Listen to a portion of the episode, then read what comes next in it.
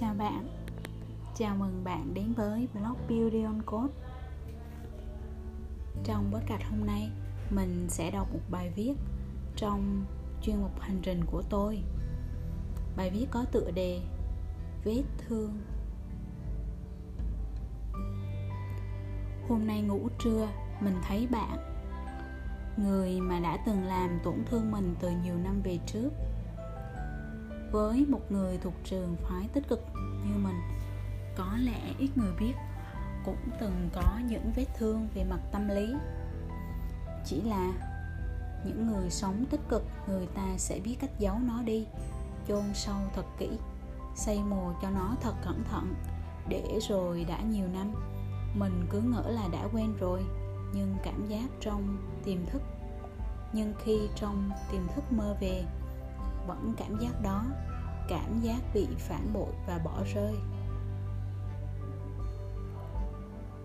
Bạn à mình từng nghĩ chúng ta là bạn thân thời đại học. Chúng ta từng chia sẻ những câu chuyện khó khăn thời sinh viên hay từng đồng hành cùng nhau qua các hoạt động trường lớp. Cùng là ban cán sự lớp, chúng ta lại càng thân hơn. Cùng thi sinh viên giỏi, cùng nhau học lập trình cùng nghiên cứu khoa học, rồi những lần ngồi cà phê tâm sự. Bạn kể tôi nghe chuyện bạn và người yêu như thế nào. Người ta phản bội bạn ra sao? Bạn phải kiếm sống, lo gia đình thế nào? Lo cho em đi học ra sao? Tất cả những điều đó và 4 năm học đại học của chúng ta, tôi tin có thể một chữ, bạn thân nhưng rồi, bạn đã lừa tôi và tất cả mọi người, một cú lừa thật là ngoạn ngục. Bạn nói với tôi bạn nợ học phí mấy kỳ liên tiếp, cần tiền đóng học phí rồi mới thi được. Số tiền lên đến 7 hay 8 triệu gì đó. Tôi thì không có khả năng có số tiền lớn như vậy, thế là tôi mới về xin mẹ cho bạn mượn đóng học phí. Tôi dẫn bạn về nhà bạn ký giấy mượn tiền rõ ràng trước mặt mẹ và tôi. Khi đó tôi cảm kích mẹ vô cùng vì có thể giúp con bạn mình. Nhưng chuyện đâu có đơn giản vậy. Lúc đó, tụi mình đang đi thực tập. Tôi không ai lên lớp gặp bạn bè. Đến mãi sau khi ra trường tôi mới biết, lớp cũng gom mỗi người một ít giúp bạn đóng học phí. Rồi bạn còn mượn cả thầy cô nữa khi những bạn trong lớp gặp nhau. Nhiều mặt một lời mới vỡ lỡ ra là bạn đã xoay quanh rất nhiều tiền. Rồi bạn biến mất. Tôi nghe đâu bạn vào sài gòn, bạn cũng không có học cho xong rút cuộc cũng không lấy bằng đại học. Rồi tiền của tôi bạn cũng không trả như đã hẹn, gọi điện thì không nghe máy, không liên lạc được đến nỗi tôi phải nhắn tin hết nước. Có khi còn dọa sẽ lên nhà bạn. Trên quê, báo cho ba mẹ bạn, bà con làng xóm biết. Vân vân. Không lâu, bạn mới nhân dựng trả lại tôi được 5 triệu qua chuyển khoản ngân hàng. Rồi bạn lại biến mất. Trong sâu thẳm trong tâm tôi tôi đã muốn quen muốn nợ này vì thật sự tiền bạc mất chừng đó chả là gì cả. Tôi chỉ thấy sao mà nó rẻ thế cho tình bạn của chúng ta. Tôi chỉ biết tự trách mình qua, sao quá khơi dại. Nhiều và rất nhiều lần, tôi tự hỏi vì sao mình lại làm như thế. Cảm giác được giúp đỡ người khác quan trọng với tôi đến vậy hay sao? Dù có, nó có vượt qua khả năng của mình, vẫn đứng ra giúp đỡ điều đó đã vượt quá khả năng của mình. Đồng nghĩa với việc mình phải chịu trách nhiệm về nó. Đó là lỗi một phần từ mình, không thể chối cãi. Thật là đau lòng. Tôi nhớ tết năm đó, tôi đã đi bán giày ở chợ hàng để trả số tiền còn lại cho mẹ. Quần quật hai tuần trước tết bán ở chợ, chui trong núi giày chất đóng để tìm, kích thước, tìm size cả ngày từ 8 giờ sáng đến 7 giờ tối. Tiền công ngày Tết là 100 ngàn một ngày, Được bao cả ăn trưa. Đêm 30 Tết, Tôi mới trở về nhà lúc gần 8 giờ đêm, Còn được người yêu cho thêm 500 ngàn nữa Mới đủ tiền trả nợ cho mẹ. Đó thực sự là một trải nghiệm đáng giá. Từ đó tôi rất quý những ngày 30 Tết, Khi mà tôi không còn phải quằn quật ở nơi nào đó, Chỉ để kiếm tiền trả nợ Nợ không phải của mình. Cảm giác này thật là khó tả. Nhiều năm sau nữa, có lúc tôi đi công viên, gặp người giống bạn, tôi vội quay đi vì tôi sợ đó là bạn tôi sợ vì nếu gặp bạn, tôi không biết nên cư xử thế nào đây. Nhưng tôi tin ông trời có mắt.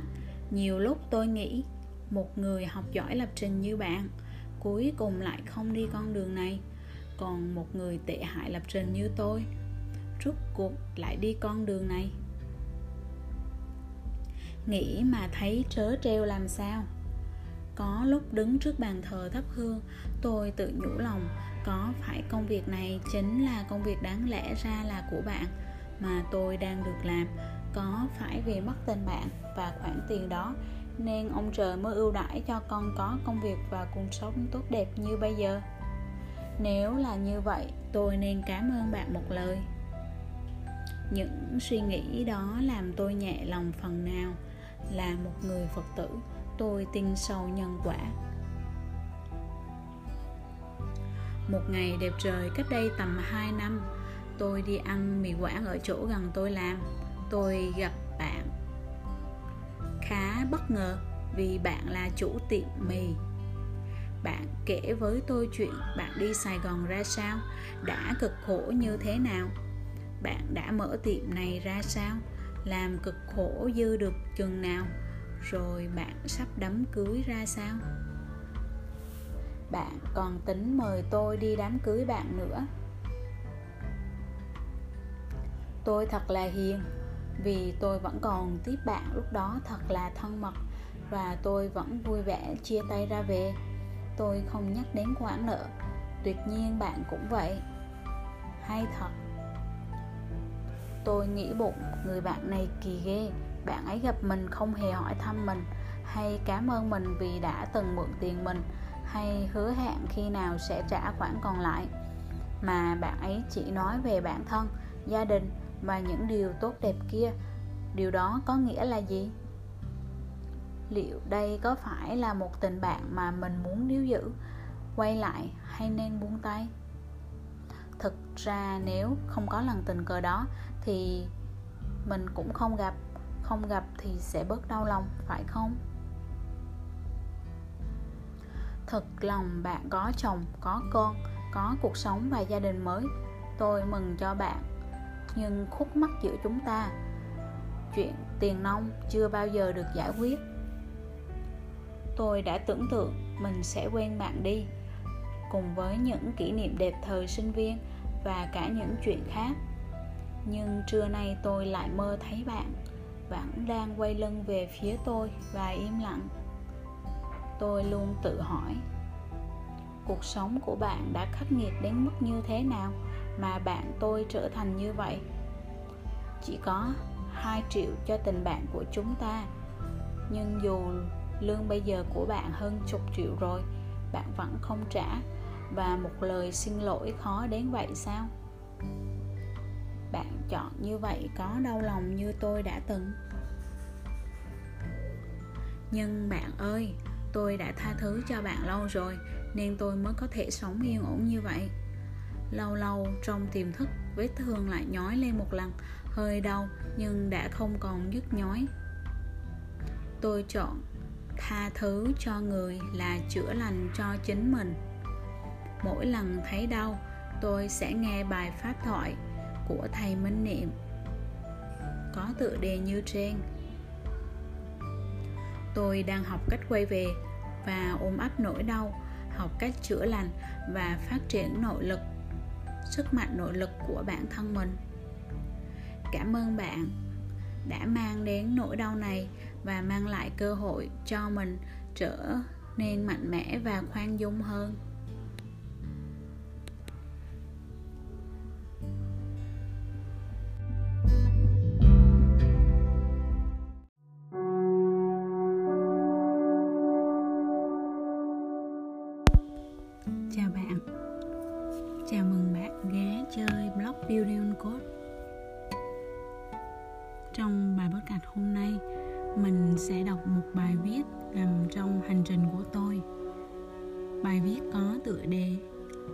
Quan sát tâm thật là thú vị. Dạo này mình hay, Dạo này mình đang thực hành quan sát tâm. Nói nôm na là mình sẽ để ý xem nó đang tính xử mình làm cái gì. Và cái thấy này là mình nhận ra vài điều từ bản thân mà có lẽ trước giờ mình còn không biết nó tồn tại. Đầu tiên, tình huống là mình thấy một bình luận của một người anh trên facebook một cái gì đó khá tiêu cực. Sau khi thấy như vậy, mình thấy mình bắt đầu muốn chỉ trích anh ấy bằng cách là mình muốn chia sẻ điều đó với một người thân khác và muốn nói anh kia thế này thế nọ. Có lẽ lúc đó mình nghĩ là người thân của mình, nên mình có quyền làm điều đó. Nhưng như là một cái mát của sự quan tâm. À, nói đến đây thì ờ, mình cũng xin lỗi à, anh ấy vì trong suy nghĩ thì mình đã thực sự đã từng có lỗi như vậy. Thực ra ừ, mình không phát hiện ra ngay từ đầu mà lúc mình nhận ra thì cái tay của mình đã nhanh tay chụp màn hình và soạn tin nhắn gì đấy cũng sắp chuẩn bị gửi đi rồi mình nhận ra và dừng lại, cũng xóa tin nhắn và hình ảnh đó đi. Sau đó, mình tiếp tục quan sát và thấy cái sự muốn nhận xét, muốn chỉ trích gì đó của mình vẫn tiếp tục tiếp diễn. Nó lâu lâu lại hối thúc mình làm hành động tương tự bẵng đi một thời gian rồi giờ mình ngồi viết lại thì cái muốn nhận xét đó đã nhạt đi nhiều rồi và mình không còn nhớ nhiều đến nội dung đó là gì nữa. Thật là thú vị phải không? Nếu mà mình không quan sát và nhận xét à, và nhận ra hẳn là mình đã thua bạn tâm thích nhận xét và chỉ trích người khác này một bàn rồi. Câu chuyện thứ hai là về tính nhiều chuyện. Chuyện khá là nhiều chuyện thật.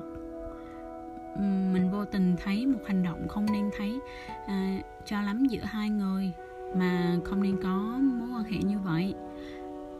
Thế là cái tâm muốn kể cái điều này cho mọi cho một người khác lại trỗi dậy. Mà bạn này siêu mạnh luôn nha. Cảm giác phấn khích ý phải không? Rồi cảm giác hả hê như nắm được điểm yếu của người khác chăng? Hay là cảm thấy mình nắm một bí mật của ai đó là một vinh dự hả? Tôi ơi. Mình không định nghĩa được, nhưng rõ là bạn ấy rất mạnh. Cứ hở mình thấy đối tượng đó là bạn sẽ nhắc lại một lần. Khó chịu lắm, cái cảm giác khi mình muốn kể điều gì đó nhưng mình đã dừng lại và đặt câu hỏi. Đây có phải là chuyện của mình không? Tất nhiên là không rồi. Thế nếu mình nói ra thì có mang lại lợi ích gì cho mình hay cho người khác không? Lại là không phải không? Ừ, thế đích thị cái ham muốn này là cái sự nhiều chuyện thích thị phi của mình rồi chà chà. Mà bạn này bám dai ghê. Dù một thời gian mình quan sát bạn ấy cũng khá yếu đi rồi, cơ mà đúng là bạn ấy hay xử mình lắm. Hôm nay mình ngồi viết ra những dòng này có nghĩa là nó vẫn còn ở trong mình, dù là có đang hơi yếu. Thế khi mà mình nhìn chằm chằm vào bạn ấy, chắc là tụi nó ngại thì ra các thói xấu đã bám vào mình sâu đến thế cơ à mình còn không nhận ra cơ đấy. Nói vậy chứ nếu được bạn hãy thử để ý tâm mình, quan sát nó thôi, đừng làm gì, xem nó muốn mình làm những gì, bạn sẽ thấy thú vị đấy.